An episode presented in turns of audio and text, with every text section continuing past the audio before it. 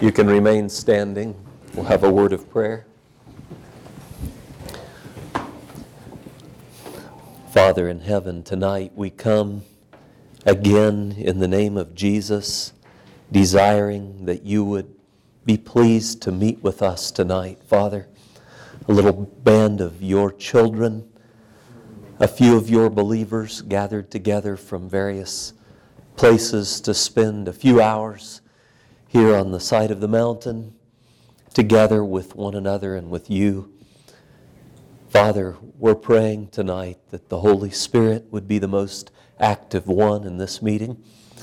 And may we be recipients, Father. May we be yielded vessels. May the Word of the Lord and the Spirit of God have free course tonight. Father, would you deliver your servant from fear, from the desire of approval, from any of those things that would hinder your word tonight. And I pray that you would take just a few loaves and a few fish, Lord, just out of a little boy's lunch. I pray that you would take those few loaves and that you would divide and meet the needs of this uh, congregation tonight. We look to you for that, Father, in Jesus' name. Amen. You may be seated. The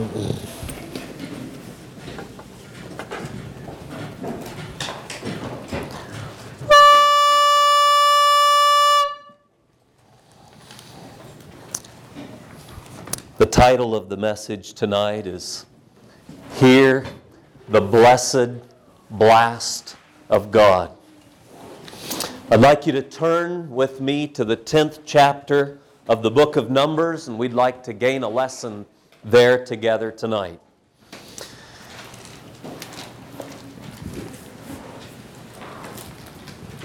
That will be our starting place tonight. We will look at several scriptures.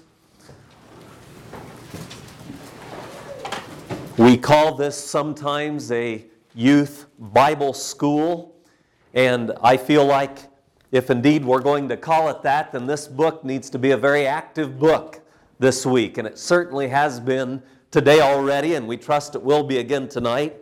And part of that activity is the, the practice and the exercise that you get from becoming very familiar with this book and from opening it and learning to open quickly and find passages and be prompt and ready to read if you are called upon. And, and if you do that, to read as one who would give the sense, as we spoke about already, when Ezra exhorted the people and the priests to read.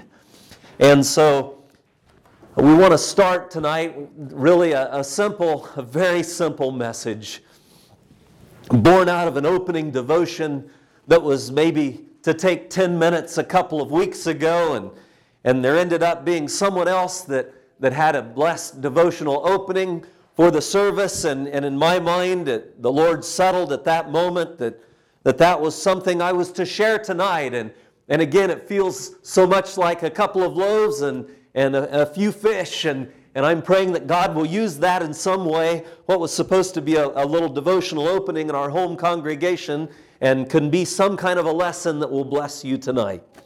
So we want to look, number one, at the command for trumpets to be used, and that will be in this passage in Numbers 10.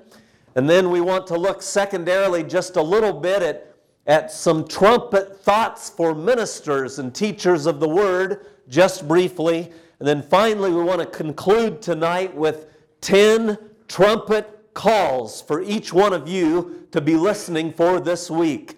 So, the command for the use of trumpets, some trumpet thoughts for ministers and teachers of the word, and finally, 10 trumpet calls for you to be listening for this week.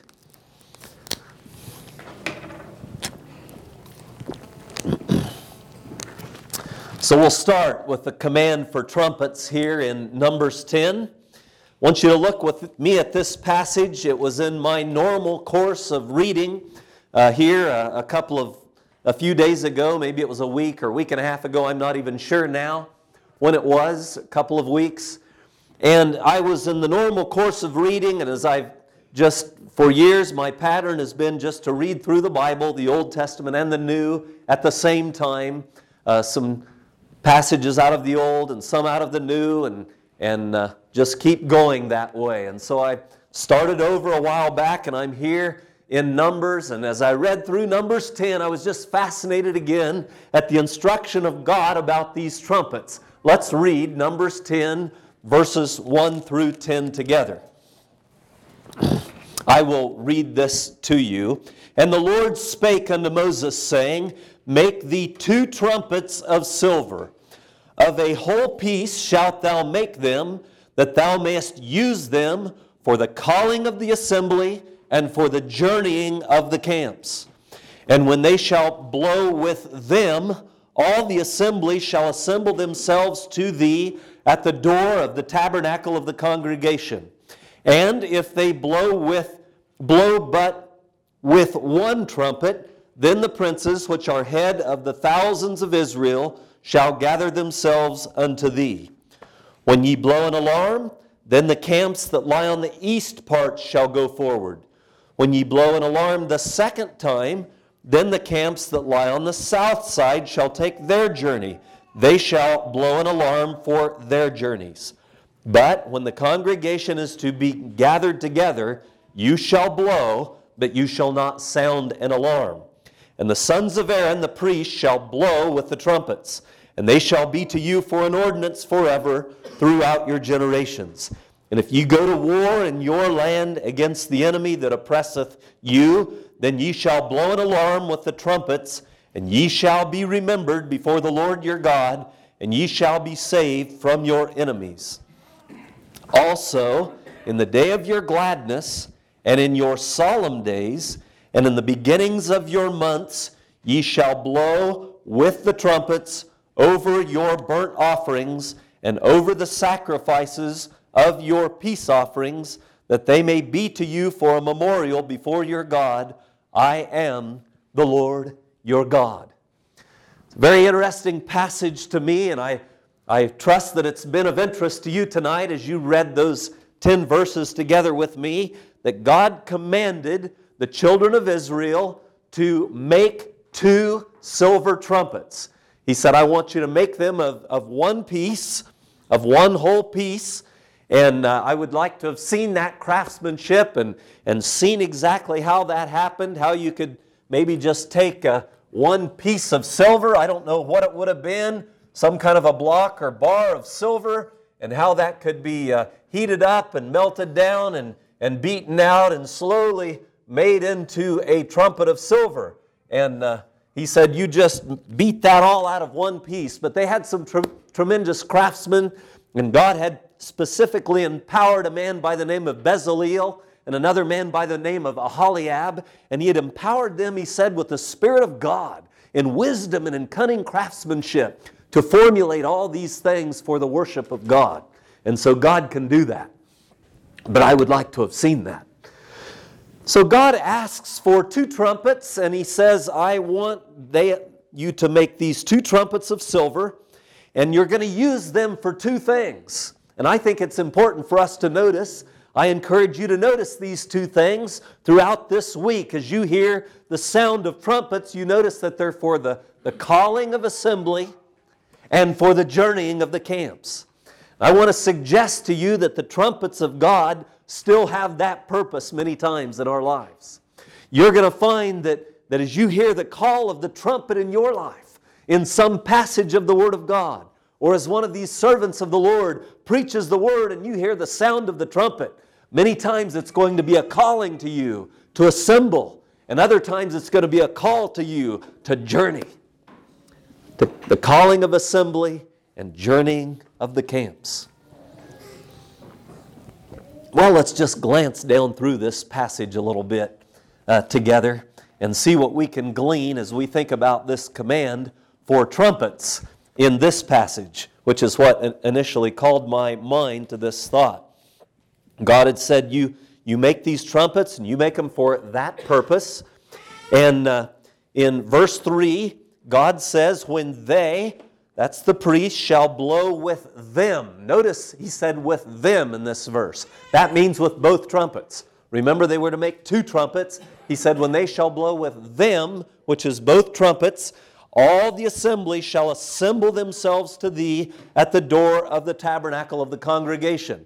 So God had ordained the uh, construction of the tabernacle, and, and it was set up, and it was to be a place where God would meet with them. And you can recall that the Shekinah glory was there over the tabernacle, a, a pillar of cloud by day and a pillar of fire by night. That's where God said, There I will meet with you, right in the midst of the camp. All these various tribes of Israel were arranged there in the wilderness around this tabernacle, this camp of Israel. God said, I'll meet with you at the door of the tabernacle, but there were to be times of special assembly.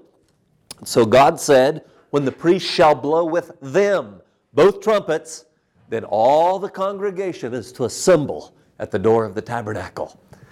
Quite an assembly. Remember, they're for assembly and for journeying. That's the purpose, God said, of these trumpets.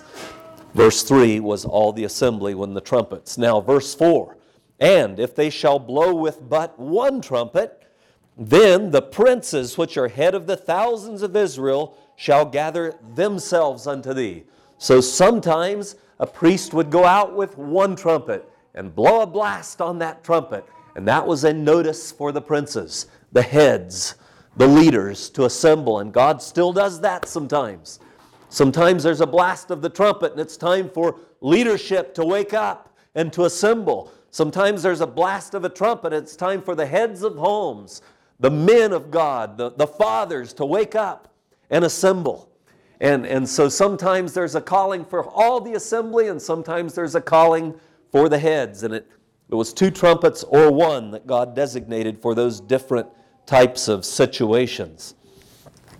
Well, let's go on. In the fifth verse, God says, When you blow an alarm, the camps that lie on the east part shall go forward. When you blow an alarm the second time, then the camps that lie on the south side shall take their journey. They shall blow an alarm for the journeys. And so I want to talk a little bit about this alarm blast. And we'll get a little context later. In fact, I'll go ahead and read verse 7 and we'll come back to it. He goes on to say, But when the congregation is to be gathered together, you shall blow, but you shall not sound an alarm. Now, some passages of Scripture, some translations of Scripture of the Bible will make this part just a little bit clear. That seventh verse says, When you shall, the congregation is to be gathered, you shall blow, and that that is literally translated in some translations a long blast, a long straight blast. But these alarm blasts and some uh, passages will, will highlight that a little bit more. It's more of a staccato blast, more of a variegated sound of the trumpet was to be the sound of an alarm versus a straight blast. So, 5 and 6 speaks about alarm blasts. And I can only imagine that that staccato blast as people would listen and they would hear the call of an alarm.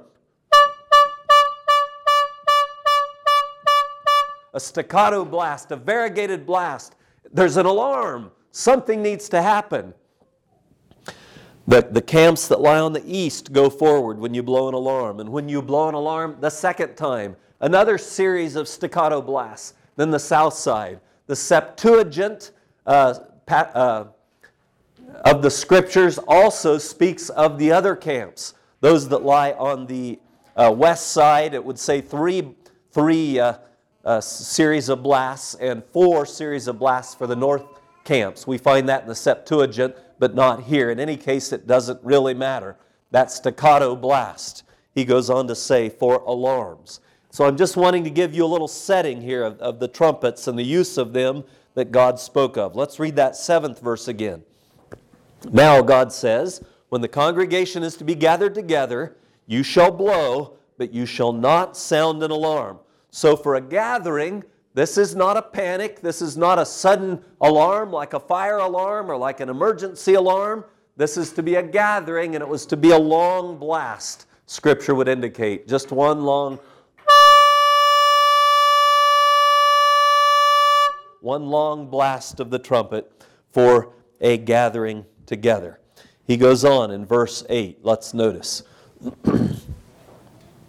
And the sons of Aaron, the priests, shall blow with the trumpets, and they shall be to you for an ordinance forever throughout your generations. These trumpets, these calls of the trumpets are going to be an ordinance of God, he says, throughout your generations. And verse 9 if you go to war in your land against the enemy that oppresseth you, then you shall blow an alarm with the trumpets, and you shall be remembered before the Lord your God, and shall be saved from your enemies. Remember the alarm blast, the variegated blast. And God says, when I hear that, I'm going to remember. You're going to be remembered before the Lord your God, and I'm going to save you from your enemies. Because that calling of the trumpet was an act of faith on the part of the children of Israel. Finally, again in verse 10, he goes on and says, Also in the day of your gladness, and in your solemn days, and in the beginnings of your months, you shall blow with the trumpets over your burnt offerings and over the sacrifices of your peace offerings, that they may be to you for a memorial before your God. I am the Lord your God. Notice those various occasions in the day of your gladness, in the day of a, a holy, joyful convocation or feast. Bloweth the trumpets, God says, over your offerings. And in the day of your solemnity and your solemn days, and there were solemn feast days, and there were solemn convocations, God says, I want you to blow with the trumpets in those times as well over your offerings. And at the beginning of months, also a blowing of the trumpets. Uh, rites of passage, new eras, new seasons. It's a new month, the blowing of a trumpet. I don't know where you're at tonight, but I'm trusting that, that this can provide a little backdrop for you for the blowing of trumpet and the sound of that in your life in the coming week. I don't know. Maybe God is calling you to a day of gladness. Maybe He's calling you to a, a time of solemnity Maybe He's calling you to a new season in your life, the beginning of a new month, the beginning of a new year, the beginning of a new day for you. It's a time, He says, for the blowing of trumpets. Well, a couple of other thoughts I could mention. I, I won't uh, turn to all these passages now. I have a couple notes here, but I might just further mention that in the Old Testament there was actually a feast of trumpets one of the feasts of the Lord that God ordained. It was one of the fall feasts. And God said, This feast shall be to you a memorial of the blowing of trumpets. A whole feast, a whole time, a whole era set aside for a number of things, for a holy convocation, but there was to be a blowing of trumpets at that feast. And we wonder what the implications of that feast are, a fall feast uh, yet to come, perhaps in a, in a total fulfillment sense. And maybe we'll mention that again later. Furthermore, I'd like to just highlight for you, without turning there again, um, that there was something in Israel that God ordained that was known as the time of Jubilee. And probably most of you are familiar with the day of Jubilee or the year of Jubilee. That word means gladness or joy. It's the word we get jub- jubilant or uh, jubal. There's a, a variety of words that are taken from similar root words, and it means rejoicing or gladness. And uh, I have down the verses for that instruction in Leviticus 25 9 to 10. God says, Then shalt thou cause the trumpet of the Jubilee to sound on the tenth day of the seventh month, in the day of atonement, shall you make the trumpet sound throughout all the land. This day of Jubilee. And the 10th verse goes on and says, And you shall hallow the 50th year. That's what the year of Jubilee was. It was a 50th year. There were every seventh year was a sabbatical year. Then after seven sevens, which would be 49 years, then the 50th year was a year of Jubilee. And he says, You shall hallow the 50th year and proclaim liberty throughout all the land unto the inhabitants thereof. It shall be a jubilee unto you, and you shall return every man unto his possession, and you shall return every man unto his family. In other words, this year of jubilee, this every 50th year was to be a year of freedom.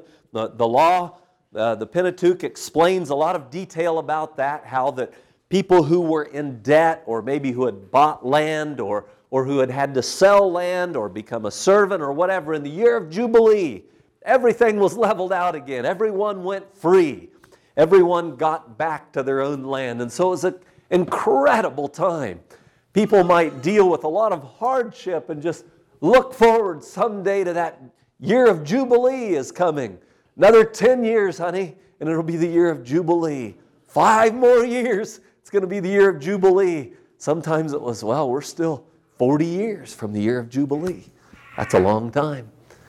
But the year of Jubilee, can you imagine the 48th year and the 49th year getting ready for that year of Jubilee? That year when liberty would be proclaimed throughout all the land and a sounding of trumpets in the year of Jubilee.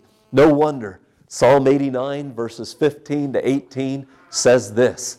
You can look it up for yourself. I think you'll find it refers exactly to the trumpets that were sounding in the announcement of the year of Jubilee when it says, Blessed is the people that know the joyful sound. They shall walk, O Lord, in the light of thy countenance. In thy name shall they rejoice all the day, and in thy righteousness shall they be exalted. For thou art the glory of their strength, and in thy favor our horn shall be exalted. For the Lord is our defense, and the Holy One of Israel is our King. Blessed indeed is the people that know the joyful sound. That's the sound of the trumpet on the year of Jubilee. That's a reference to that time. Blessed is the people that live through the year of Jubilee and get to experience that liberty and that freedom. What about you, brother and sister? Do you know the joyful sound of Jubilee? Wake the song of Jubilee, we sing sometimes. Let it echo o'er the sea, I think, something like that. But there was a trumpet on the year of Jubilee. It was a year of freedom every 50th year. But I'm here to tell you this morning that the gospel sound is a joyful sound, more joyful and more liberating than the year of Jubilee. In fact, we sing sometimes in, in the little hymn book that I'm acquainted with uh, in, in our worship service says, Let every mortal ear attend and every heart rejoice. The trumpet of the gospel sounds with an inviting voice the trumpet of Jubilee. Blessed are the people that know the joyful sound. Do you know the joyful sound of freedom and liberty in the gospel of Jesus Christ? Hear the blessed blast of God. Well, that's just a little backdrop where God said to make trumpets, and, and those are some of the purposes God has for trumpets. Wanted to talk about that a little bit first of all.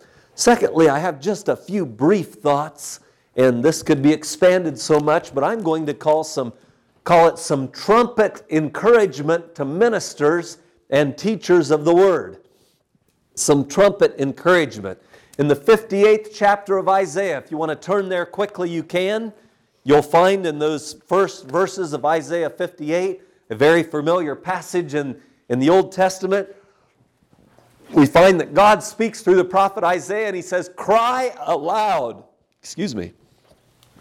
Cry aloud. Spare not. Lift up thy voice like a trumpet and show my people their transgressions and the house of Jacob their sins. He goes on, Yet they seek me daily and delight to know my ways as a nation that did righteousness and forsook not the ordinance of their God. They ask of me the ordinances of justice. They take delight in approaching to God. Wherefore have we fasted, say they, and thou takest no knowledge? Wherefore have we afflicted our souls, and so forth? I can't go on there, but my point is that God is calling His spokesmen, His ministers to cry aloud. And I guess the the cry of this to ministers and teachers of the Word and, and to every one of us when you have the opportunity to take your Bible and to speak into the life of another. And, and young ladies, there's a time for you as well. In fact, remember, I want to remind you, lest we get off balance in this, there is very much a time for sisters to prophesy as well as brothers. In fact, the Bible says that the beautiful veiling on your head is something to be there when praying and prophesying. There's an assumption that there will be some prayer and that there will be some times of, of prophecy, speaking the Word of God. And so do that with one another. There are appropriate times to do that when it is not a violation of usurping authority or of teaching the word in the assembly.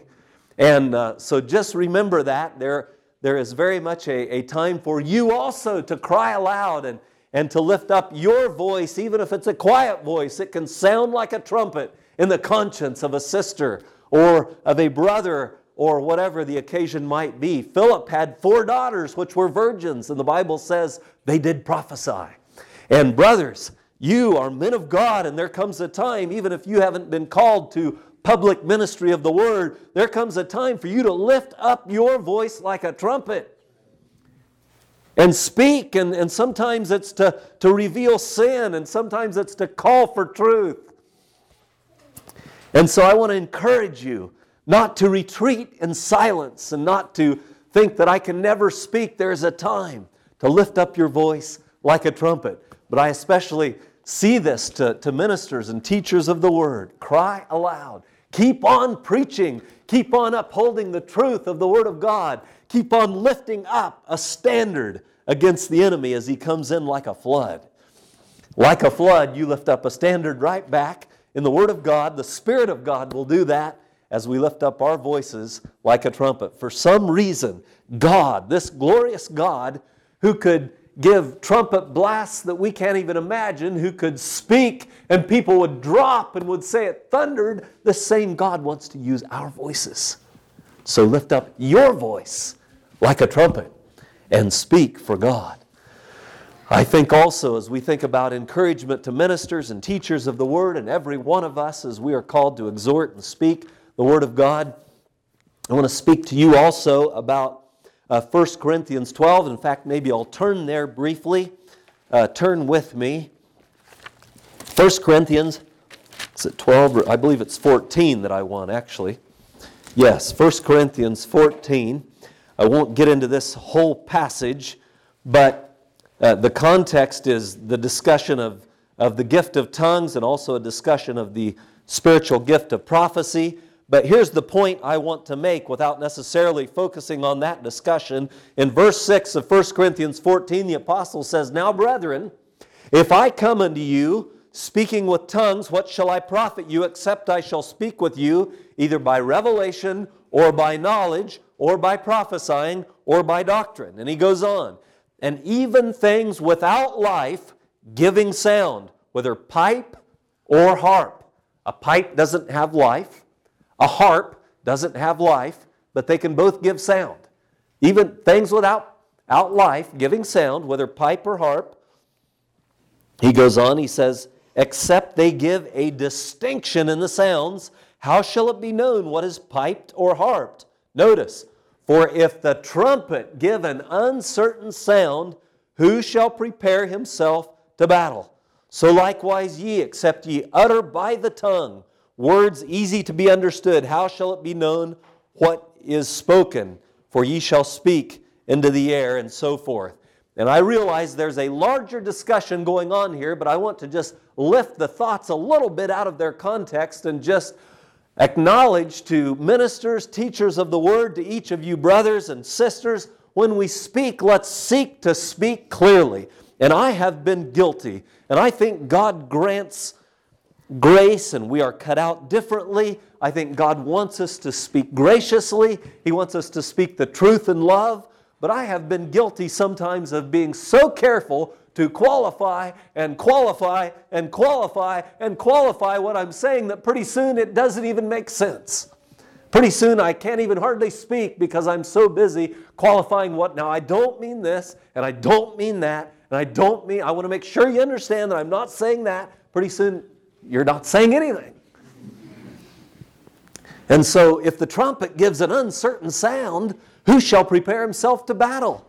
I can remember one time, and it still touches my heart almost like a knife. I can remember when my son spoke to me and he said, Dad, I just long for, for someone to speak clearly. And I thought, well, I thought I had been. But then as I pondered, I, I realized what he was saying. I realized what he was saying. I still remember that lesson. I think of it often. Young people, you can speak to those that are older, and it can have an effect. If the trumpet gives an uncertain sound, who shall prepare himself to battle? And hearkening back to these silver trumpets, remember there was an alarm call. It was to be a clear call, a staccato call. But if the trumpet gives a garble, and, and people don't, uh, what was that? Was that an alarm call? Or was that a march call? Or what was it? It's an uncertain sound. We need a certain clear sound when it was time for battle, when the enemies are coming in. You can't afford an uncertain sound. You can, you can be assured those priests were very careful to give a very clear trumpet battle cry. If the trumpet gives an uncertain sound, let's do the same thing, brothers. When the enemy is coming in, let's be clear. Let's give a trumpet blast. Let's be gracious. Let's be humble. Let's not try to, to press a personal agenda. Let's be very loyal to the Word of God, but let's be able to give it a, a certain sound. One other comment as an encouragement to uh, ministers and teachers of the Word we don't want to be a false trumpet. Turn with me quickly to, to 2 Samuel 20 and 1. We don't want people to follow a false trumpet. I could think of a couple passages. I may mention a couple of them here. First, let's look at 2 Samuel 20. And uh, you can look at verse 1 and remember the context here in 2 Samuel. I'm sorry, I turned to 1 Samuel. I need 2 Samuel 20 and 1. I think it speaks about a man by the name of Sheba. Yes. And what had happened here is, well, I really think I should back up a little bit. I'm going to go to a couple false trumpets. Just put the thought of Sheba on hold a minute here in 2 Samuel 21. If you'd back up a couple chapters, you'd find that David, among his many sons, there was a young man who was very handsome. And he was very good looking, the Bible says. And he had quite a head of hair. And he was just quite an incredible man. His name was Absalom. He was one of David's sons. David loved this man, Absalom. And there's a lot to the story of Absalom, and I won't go into that whole story, but due to some, some uh, murderous and self willed intent on the part of Absalom that he thought he was justified in because of the violation of his sister Tamar, he had caused many of David's sons, or, or one of David's sons, I believe, to be killed. And so, because of that, he had to escape and he was banished for many years. And, and then Joab, the general, kind of intervened for Absalom and got David talked into bringing Absalom back. And, uh, but through all this, there developed, I believe, a bitterness of Absalom toward his father and also a lot of ambition. Remember, he was a very good looking young man. I think he was a very talented man. And he developed this practice, and we're getting to a couple thoughts on false trumpets. Absalom would uh, kind of go and, and get out in the way when people were coming to King David, his father, for judgment, and Absalom would get out there and say, Oh, are you coming to, to speak with my father? You know, I, am sorry, there's really no one to talk to you in there, um, but I'd be glad to hear your case. And uh, I, I wish I were made the judge over Israel because there's really no one there, but, but you've got important matters, they're good and right, and I'd like to hear them. And by little and little over time, Absalom, the Bible says, stole the hearts of the children of Israel. And there eventually came a day that Absalom had a trumpet blown declaring himself as king. Be careful what trumpet you listen to. Be careful there's, there are many voices in the world, we read in 1 Corinthians 14. And the Apostle Paul even said one time, Though you have 10,000 instructors in Christ, yet have you not many fathers. For in Christ Jesus I have begotten you through the gospel. And so there are many trumpets, there's many voices. We want to be discerning, and there are such things as false trumpets, false calls. And as we go on from this story of Absalom, eventually it uh, left with his father David fleeing from his son, and, and Judah and Israel were divided, and it was a very difficult situation. But through all of that, Absalom finally ended up being killed and slain. He was a false trumpet. He, was, he had a false uh, peace and, and leadership to offer the children of Israel. And he had personal ambitions instead of the commendation of God. Be careful. But as, as they came back, there, the people of Judah invited David back, and the people of Israel, isn't it amazing how rivalries develop? The people of Israel got mad. They said, How come you didn't invite us to be part of the party that welcomed King David back? And, they said, uh, we, we wanted to be the first to welcome the king back. And, and the words of, of Israel, I think it says, were fiercer than the men of Judah. And that takes us to 2 Samuel 20 and 1. Uh, if you look at the last verse of the prior chapter, you'll see what I just told you. And it says, And there happened to be a man of Belial whose name was Sheba, the son of Bichri, a Benjamite, and he blew a trumpet and said, We have no part in David, neither have we inheritance in the son of Jesse, every man to his tent, so Israel. So every man of Israel went up from, from after David and followed Sheba, the son of Bichri, but the men of Judah clave unto their king from Jordan even unto Jerusalem. And I won't go into all the rest of that story. I guess I just wanted to illustrate the reality that there is such a thing as a false trumpet. And there are sometimes men, and you will encounter them in life. I, I can assure you, you will encounter them. I think of a man that called me some years ago and, and wanted to stay in our home, and he did. He spent a night. He spent another night, and the man was extremely articulate and very gifted in the Word of God and very compelling and, and very direct. And he had a, a very winsome way about him. And, and he began to ask questions and he had kind of a cunning manner about him. And I tell you, that man was a false trumpet. But at first I was very impressed and at first I was very drawn. And then I began to realize what all was going on here. And God delivered us and even our congregation from a false trumpet. Be careful. There are Shebas out there that will say, What part have you over there? You follow me. Let's, I, have got, I've got the answers for you. Beware of false trumpets. We want to beware of deception. So we want to cry aloud and sound the trumpet. We want to make sure, as trumpets, we give a certain sound and listen for a clear, certain sound so we can prepare to battle, and we want to beware of false trumpets. Okay, I want to go to this third and final area tonight, and that is 10 trumpet calls to listen for this week. So we've looked first of all at this area, Numbers 10, about the God's command for the blowing of trumpets, these silver trumpets, for uh, assembly and for journeying. Now we've talked a little bit about some trumpet encouragement and calls to ministers. And now finally, I'd like to look together with you at 10 trumpet calls for you to listen for this week. And I just will share them with you as they came to me. And I pray that in some way you can get a glimpse or a blessing.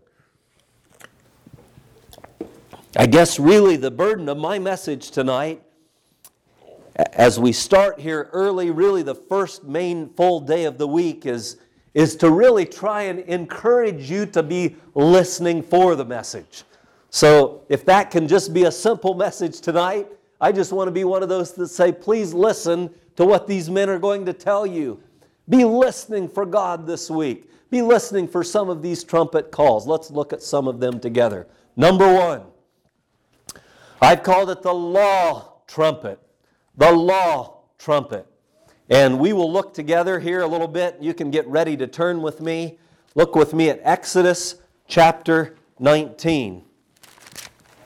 Exodus chapter 19. I want to give you something here about the law trumpet. I think it's actually very interesting. This is what happened on Sinai when God had called Moses uh, to come and he was going to give his law, his law to the children of Israel. And I'm calling this the law trumpet. And I'm telling you tonight that you be listening for the law trumpet this week. It's a voice of conviction. It's a voice of conviction. Be listening for the law trumpet. Uh, 19, I guess I'll begin reading at about verse 10 here of Exodus 19. In fact, I think I'm going to share this reading. Uh, Josh, I'll start with you since you're right here handy. Would you please read 10 through 20 of Exodus 19? And the Lord said unto Moses, Go up, Go unto the people, and sanctify them today and tomorrow, and let them wash their clothes, and be ready against the third day. For the third day the Lord will come down in the sight of all the people upon Mount Sinai.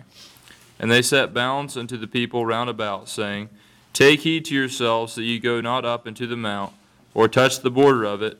Whosoever touches the mount shall be surely put to death. There shall not an hand touch it, but he shall surely be stoned or shot through, whether it be beast or man. It shall not live. When the trumpet soundeth long, they shall come up to the mount. And Moses went down from the mount unto the people, and sanctified the people, and they washed their clothes. And he said unto the people, Be ready against the third day, come not at your wives. And it came to pass on the third day in the morning that there were thunders and lightnings, and a thick cloud upon the mount, and the voice of the trumpet exceeding loud, so that all the people that was in the camp trembled. And Moses brought forth the people out of the camp to meet with God, and they stood at the nether part of the mount. And Mount Sinai was altogether on a smoke, because the Lord descended upon it in fire, and the smoke thereof ascended as the smoke of a furnace, and the whole mount quaked greatly. And when the voice of the trumpet sounded long, and waxed louder and louder, Moses spake, and God answered him by a voice. And the Lord came down upon Mount Sinai, on the top of the mount, and the Lord called Moses up to the top of the mount, and Moses went up. Thank you. This speaks to me of the law trumpet. I want you to notice this is the cry of, of conviction, and I want you to notice that this was a divine trumpet. It's an incredible account here as God warned them you be careful, you get prepared, you make sure you're sanctified, and, and the third day, uh, uh get ready for the third day.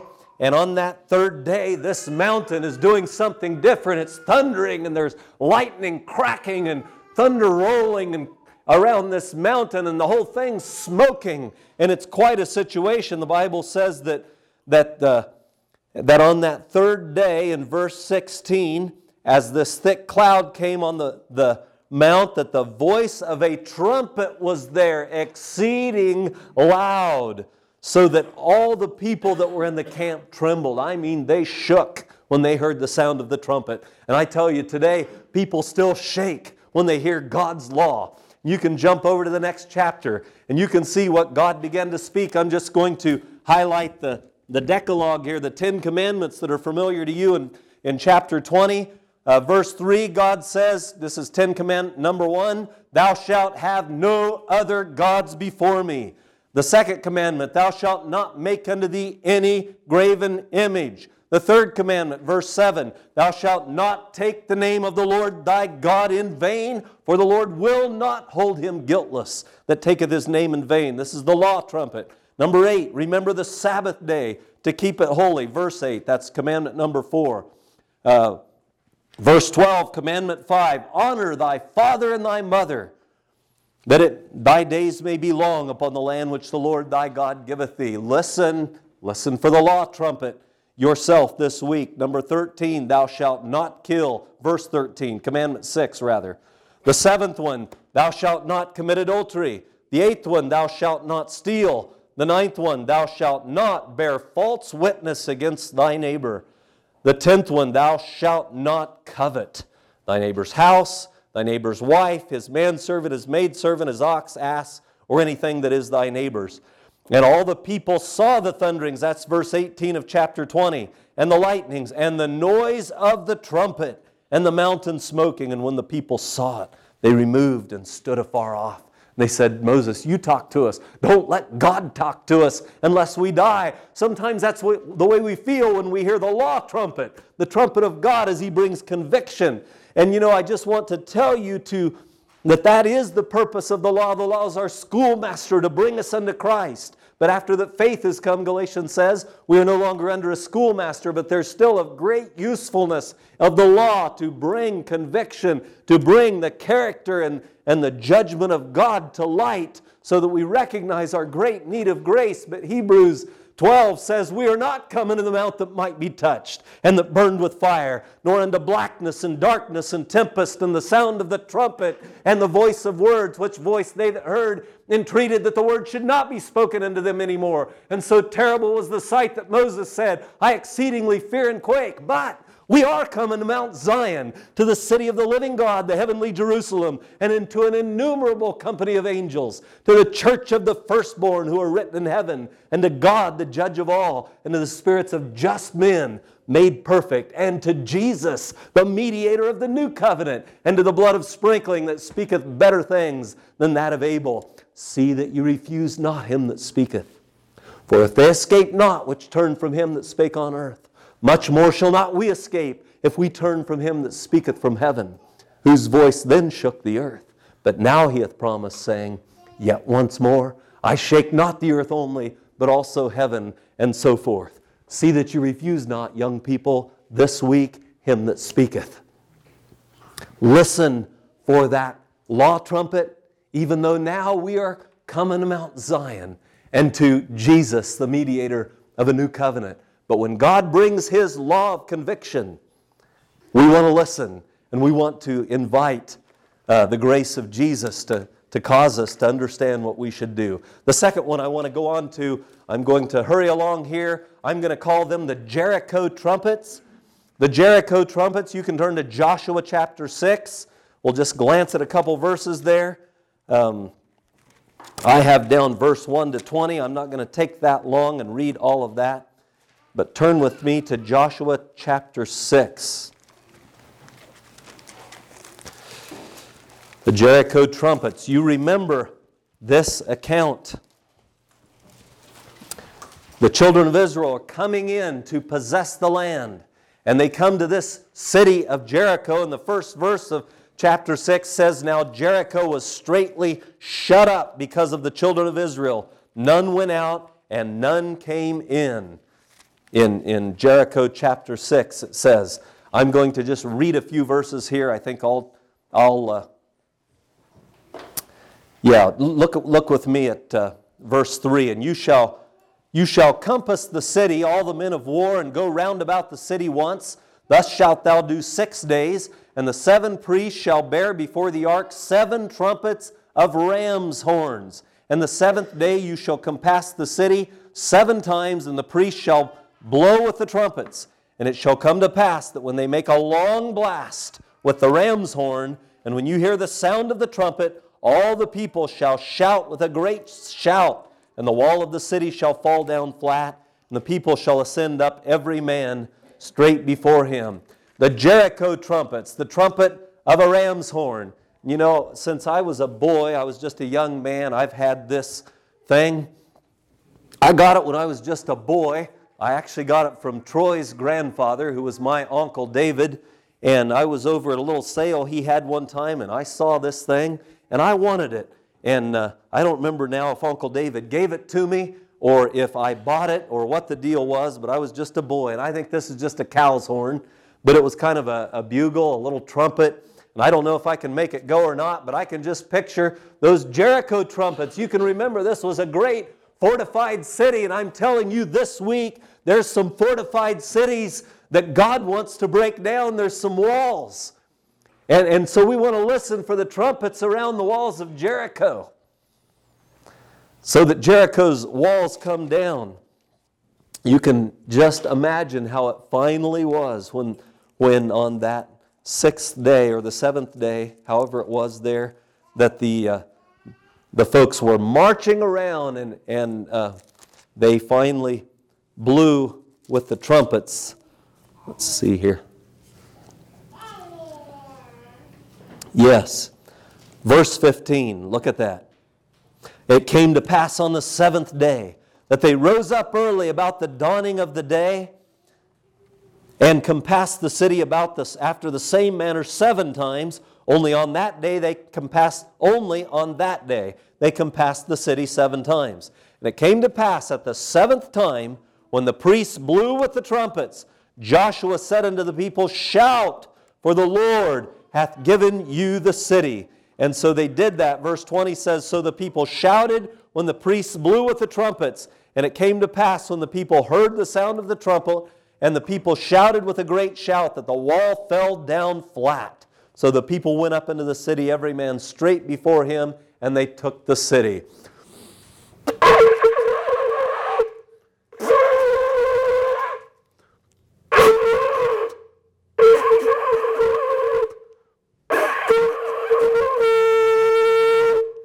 a, different kind of trumpet. This is just a cow's horn. I don't know what it sounded like with those ram's horns. I can only imagine. I've had this since I was a boy, and I went looking for it the other day, and sure enough, I still had it. But the point is, the real point I'm after the, this evening is there are walls that sometimes build up in our life. The Bible calls them in the New Testament strongholds. And it says, furthermore, that the weapons of our warfare are not carnal, but they're mighty through God to the pulling down of strongholds, casting down imaginations and every high thing that might be in your life or in my life that would dare to exalt itself against the knowledge of God, and in further bringing into captivity every thought to the obedience of Christ and having a readiness to revenge all disobedience when your obedience is fulfilled. That's a heart toward dealing with sin in my life. That's what I see. Dealing with, with uh, and, and these are the Jericho trumpets, walls of fear that keep me back, keep me bound, keep me hiding, walls of pride that won't let me uh, be free, that keep me back, that keep me in bondage, walls of sin, walls of prejudice, walls that can be huge walls and barricades and strongholds that keep back and keep people bound up, walls of stubbornness, walls of unforgiveness and bitterness, big walls. Listen this week as the Word of God is preached for the sound of the Jericho trumpets. There are weapons that are going to be exercised this week that have the power to pull down strongholds. Listen for the trumpets to tear down those walls that are blocking in your life. Let's consider a third area. I've called this Gideon's trumpets. Gideon's trumpets. Judges 7 and 20, look quickly.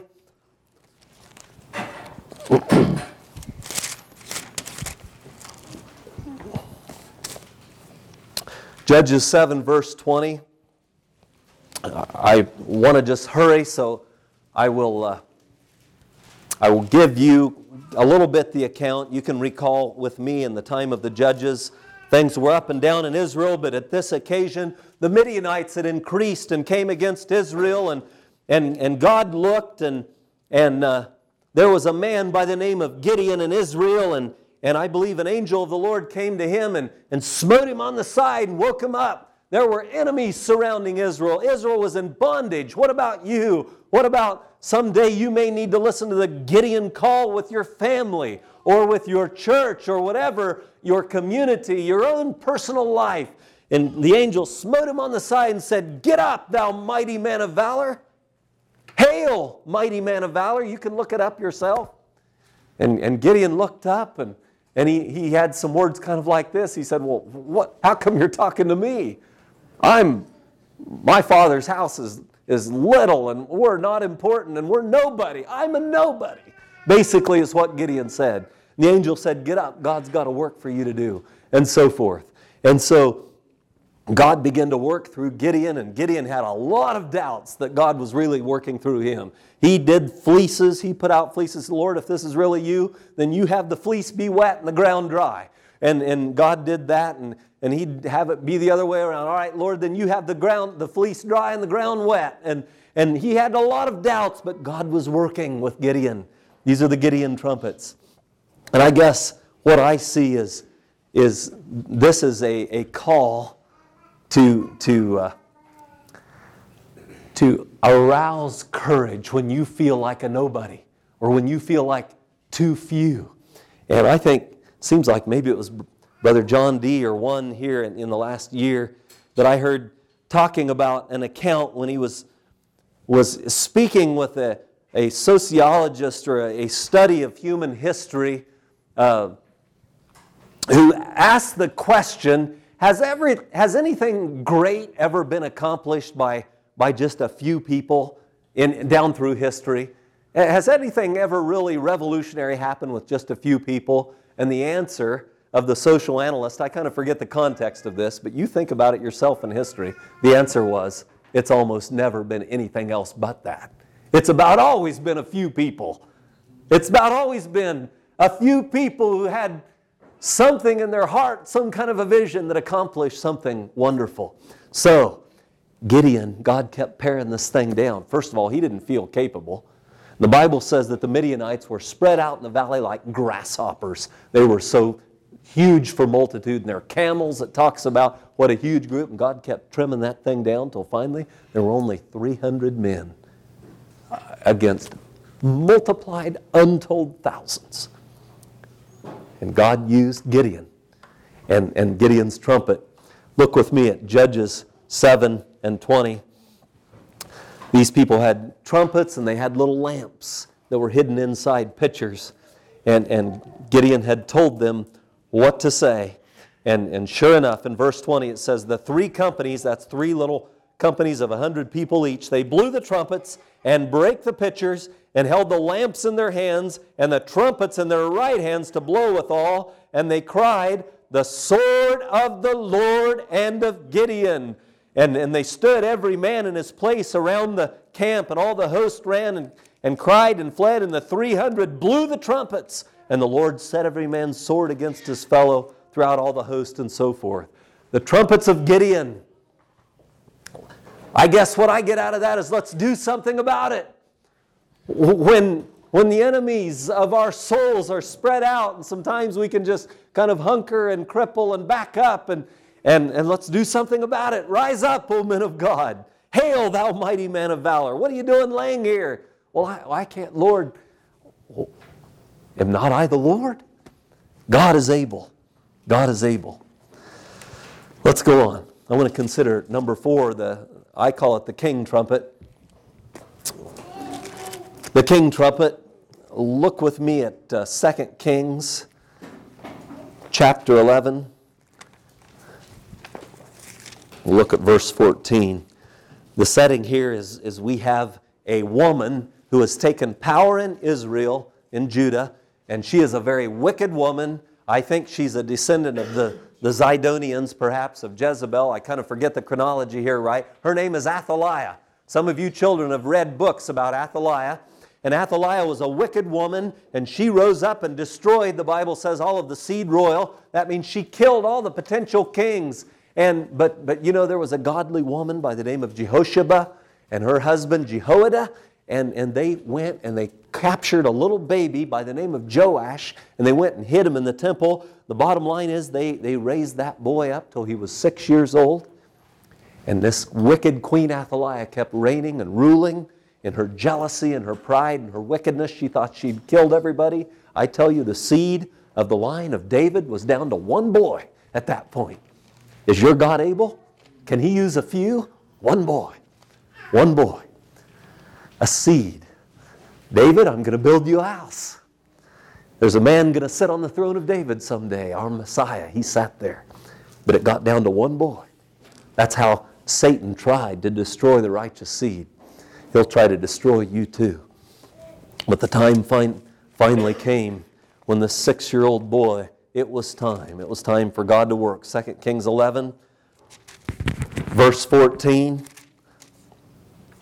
I'll start actually at, at uh, verse uh, 11. Well, verse 12.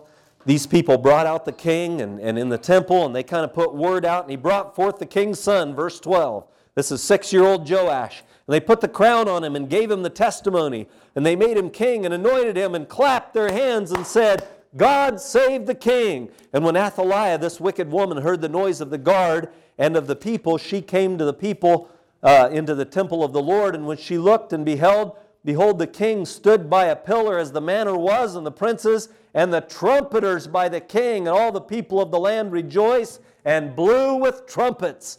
And Athaliah rent her clothes and cried, Treason, treason. Well, the king trumpet, declaration of who is king. I'm telling you, this week, as you hear the Word of God preached, there may come a time you're going to have to declare who's going to be king in your life. You're going to have to declare and decide who will be the king.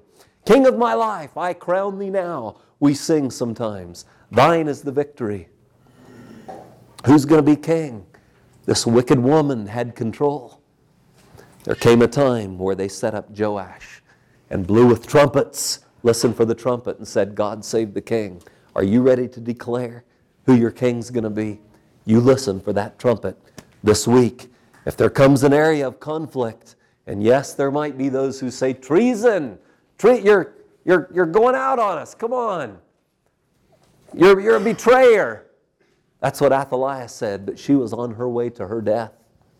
You declare your Savior as King and King of your life. The fifth one, I want to consider the worship trumpet. Turn now to Second Chronicles chapter 7, verse 6. Second Chronicles chapter 7, verse 6. I've called this the worship trumpet.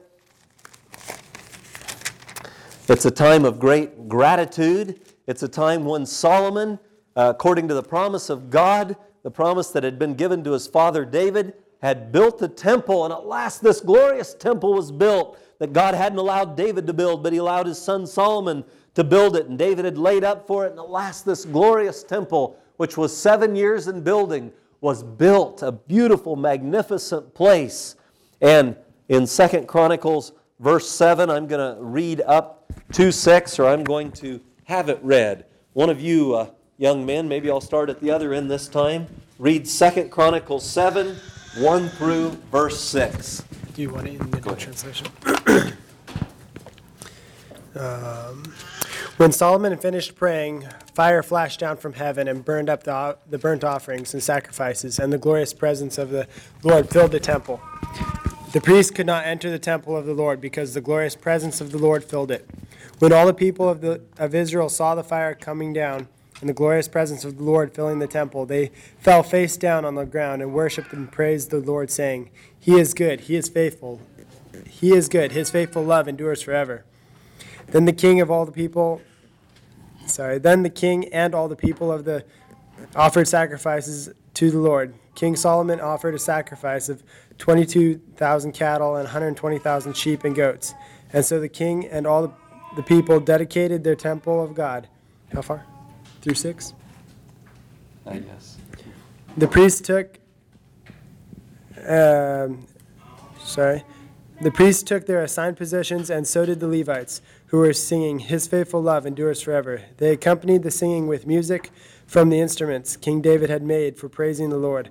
Across from the Levites, the priests blew their trumpets, while all Israel stood.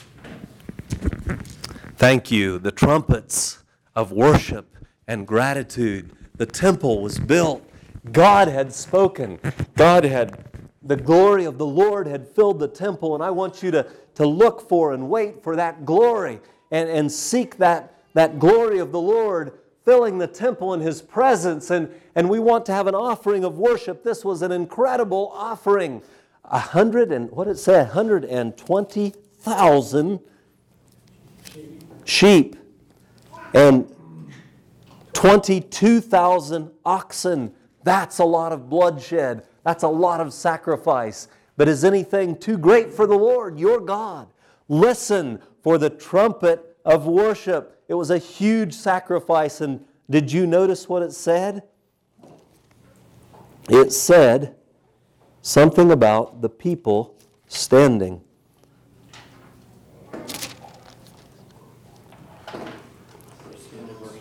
Verse 6, yes, thank you. And all Israel stood. That's the point I wanted.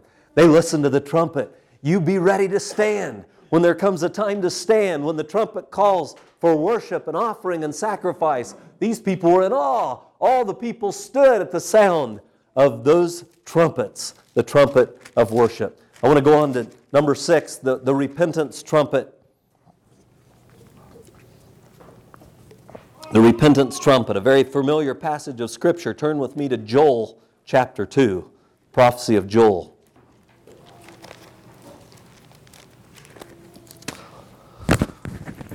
Joel chapter 2, familiar chapter that was quoted on the day of Pentecost or referred to, starts out with these words Blow ye the trumpet in Zion. Blow the trumpet in Zion and sound an alarm in my holy mountain. Remember, the alarm sound was a variegated blast. The prophet Joel is calling for an alarm blast in Zion. He says it's time for alarm. There's a problem, there's enemies, there's, there's a problem here. Sound an alarm in my holy mountain. Let all the inhabitants of the land tremble, for the day of the Lord cometh. It is nigh at hand. Glance down at verse 12.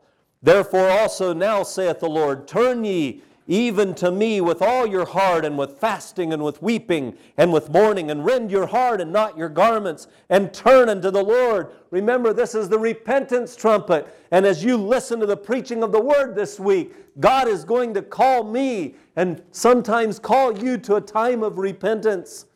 We need to be repenters. To the, to the churches there in, Asia, in uh, Revelation, those seven churches of Asia, again and again, the Lord said, Repent. Repent. Repent. Remember, to repent is to change. It's, it's to be sorry and to be contrite, but it's also to change direction. And when you hear the call to repent, that's what Joel's speaking of here.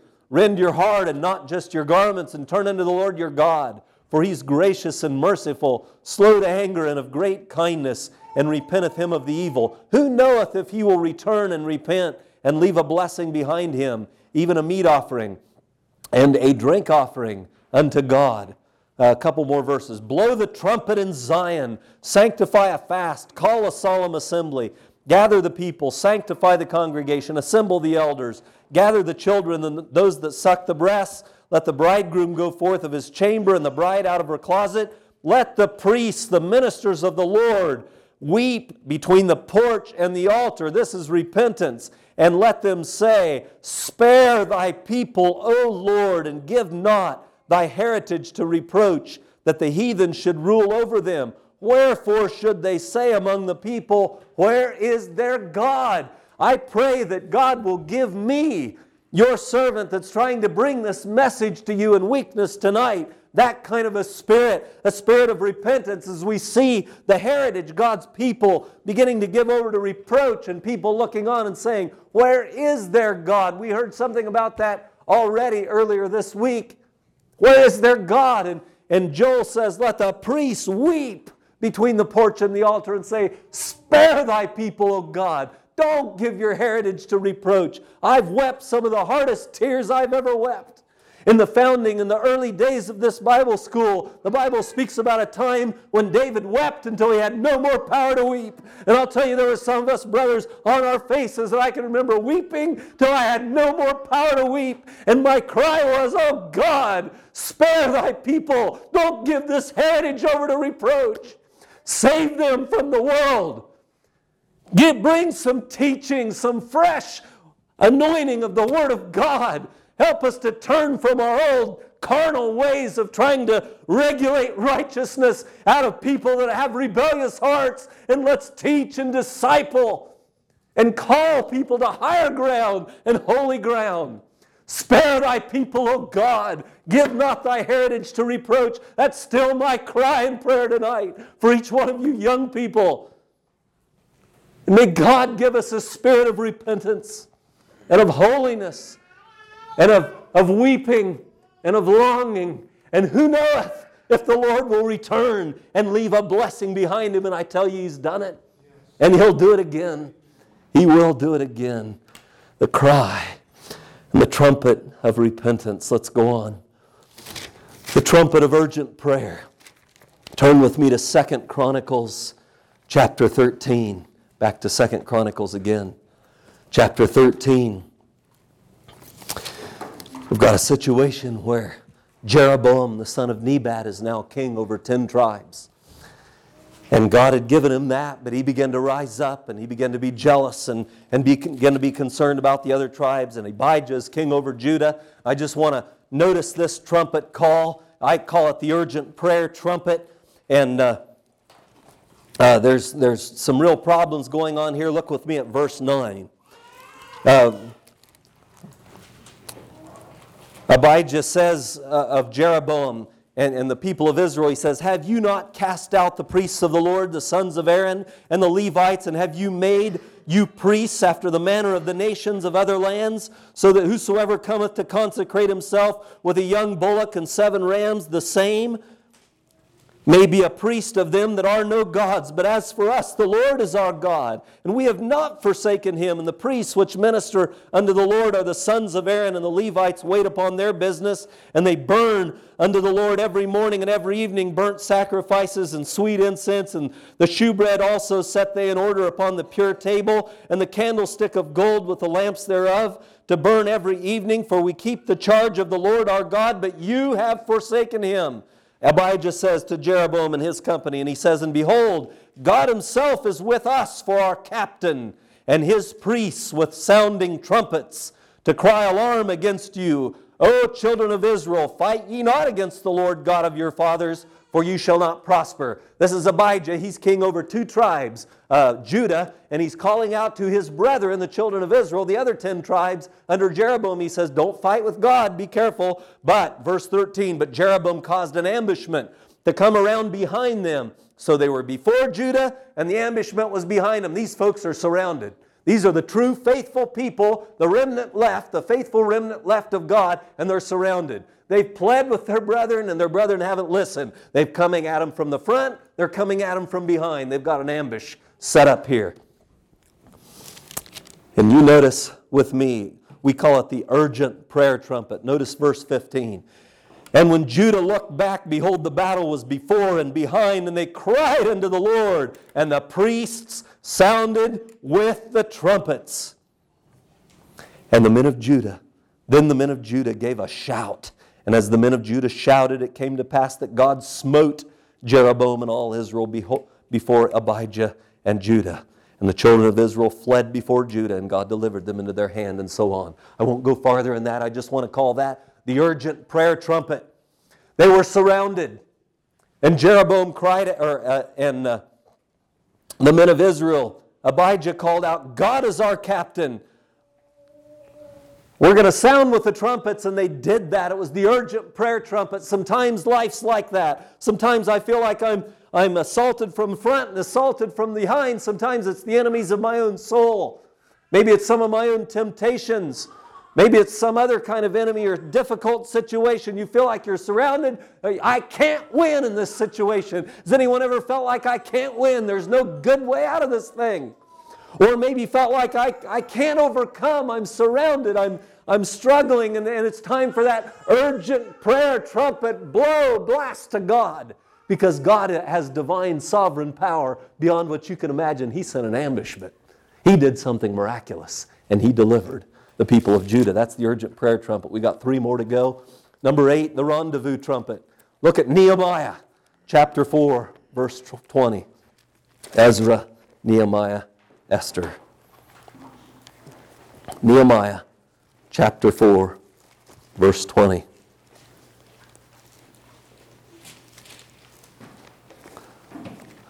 See if I can.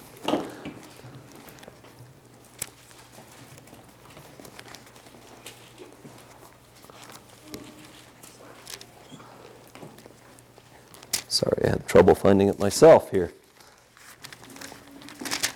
Nehemiah. Yes, chapter 4. We've got a situation here where, and Nehemiah, even though it's early in your Bible, it's actually very late in the chronology of the Old Testament.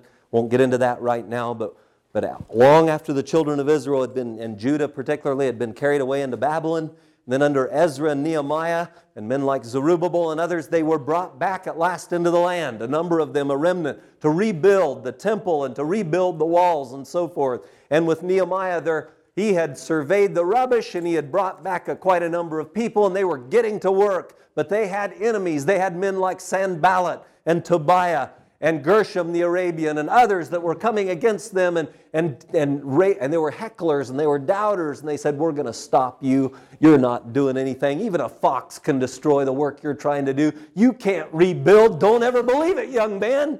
If God calls you to do some rebuilding, now, Isaiah 58 says, if you'll turn your heart to me and turn your heart away and stop drawing out the finger and speaking vanity and saying, well, they're the problem, they're the problem. Start looking at your own heart and repenting and turning to God. God says you can raise up the foundations of many generations, and thou shalt be called a repairer of the breach and a restorer of the paths to dwell in. That's my heart and my longing for each one of you that we can be breach repairers and path restorers and foundation raisers. That's what Nehemiah was doing in his day. But there were doubters and there were hecklers, and, and there were times that they just needed to get together and pray. And they do that. They need to get together and, and, and band together. And I want you to notice a, a very interesting, uh, I call it the rendezvous trumpet in Nehemiah 4 and verse 20. Um, well, let's look at 19. And I said, Nehemiah, unto the nobles and to the rulers and to the rest of the people, the work is great and large, and we are separated upon the wall, one far from the other. In what place there so, therefore you hear the sound of the trumpet, resort ye thither unto us for our God shall fight for us. I want you to notice back in verse 17, here's how they were working. Every one of his, his hands in the latter part of that verse wrought in the work, and with the other hand held a weapon. These men, it was so dangerous that they were using a trowel in one hand, building this wall, and got the sword in the other hand. I mean, these, these enemies are getting close behind them as they're working here. And Nehemiah said, there, There's going to be a trumpet. If, if things happen, you, you be ready if I sound a trumpet, you come together right quick. And maybe God's going to do that. Maybe He'll do it in your prayer group this week. You'll hear the sound of a trumpet, and it's time to, to rendezvous. It's time to get on your knees and join this battle together. The rendezvous trumpet. Well, I think that's a, a drop and come call. It's a call for warfare and prayer and defense, and sometimes we have those in the body of Christ. Let's go on to the watchman's trumpet. Ezekiel 33. Look at Ezekiel 33. I know this is probably familiar to most of, the, of you. We could also look in Jeremiah, but we're going to glance at the one in Ezekiel. Chapter 33. We're going to be listening for this this week. Remember, these are trumpet calls to be ready for, to listen for, and maybe even to participate in. Maybe God will use you to be a trumpet to someone else. Ezekiel 33, verse 1 Again, the word of the Lord came unto me, saying, Son of man, speak unto the children of thy people, and say unto them, When I bring a sword upon the land, if the people of the land take a man of their coasts and set him for their watchman. And brethren, we've set some men to be watchmen this week. We've invited them to seek the Lord, to pray, to, to bring some teaching from the Word of God They've been set to be watchmen this week, and they bear a sober responsibility, and we do too to listen. You notice. When I bring the sword upon a land, if the people of the land take a man of their coast and set him for their watchman, if when he seeth the sword come upon the land, he blow the trumpet and warn the people, then whosoever heareth the sound of the trumpet and taketh not warning, if the sword come and take him away, his blood shall be upon his own head. He heard the sound of the trumpet and took not warning, but his blood, his blood shall be upon him. But he that taketh warning shall deliver his soul. But if the watchman see the sword come and blow not the trumpet, and the people be not warned, if the sword come and take any person away from them, he is taken away in his iniquity, but his blood will I require at the watchman's hand. So, thou son of man, I have set thee a watchman over the house of Israel. I've called this the watchman's trumpet, and you be listening for the watchman's trumpet. There are men of God that I know take the word of God seriously. They are praying, they are seeking the face of God. They are, they, they, I'm very confident, are very much have a care for you and are praying for you, and, and you be listening for the watchman's trumpet. Furthermore, God may sometimes call you to blow the watchman's trumpet. And if you have a friend that's going the wrong way and you know it, blow the trumpet. Blow the trumpet. Maybe they'll listen and turn from their way. But if they don't, at least you blew the trumpet. God bless you, brethren, as you blow the trumpet, the watchman's trumpet. This week, we want to listen for that watchman's trumpet. One more trumpet tonight. I need to close. I want to mention to you one more trumpet. You don't want to miss this one. You don't want to miss this one. 1 Corinthians 15 speaks about it. The Apostle Paul, there in that 15th chapter of 1 Corinthians, very familiar to us. We call it the last trumpet. The last trumpet, that's what God calls it too. I don't want to miss that one. The apostle says, Behold, I show you a mystery. We shall not all sleep. That means we're not all going to die, but we are all going to be changed in a moment, in the twinkling of the eye, at the last trump. For the trumpet shall sound, and the dead shall be raised incorruptible, and we shall be changed. For this corruptible must put on incorruption, and this mortal must put on immortality. So when this corruptible shall have put on incorruption, and this mortal shall have put on immortality, then shall be brought to pass the saying that is written Death is swallowed up in victory. O death, where is thy sting? O grave, where is thy victory? The sting of death is sin, and the strength of sin is the law. But thanks be to God, which giveth us the victory through our Lord Jesus Christ. Therefore, my beloved brethren, be ye steadfast, unmovable, always abounding, not just plotting or, or coping. Yes, there's times for that, but God help you this week to be always abounding in the work of the Lord. For as much as you know that your labor is not in vain in the Lord, don't miss this one. There's a trumpet coming. The Bible calls it the last trump. You know, when I was first married 30 years ago, my wife and I had just turned 19 when we were first married. We were quite young. We lived in my grandparents' house. That would be Troy's great grandparents and Anthony's great grandparents. And my wife and I lived there, and it was right by the tracks. And I can remember more than once, right in the middle of the night, there would there, there was a road crossing right there, and the train would just do a blast so that it would shake the windows of our house. I can remember waking up with a beating heart, thinking, "Is this it? Is this it?" And I'll tell you, there there was a uh, there was a very much of a reality of that with me. More than once, I can remember waking up and just, "Is this the trumpet?" That blast right outside the window.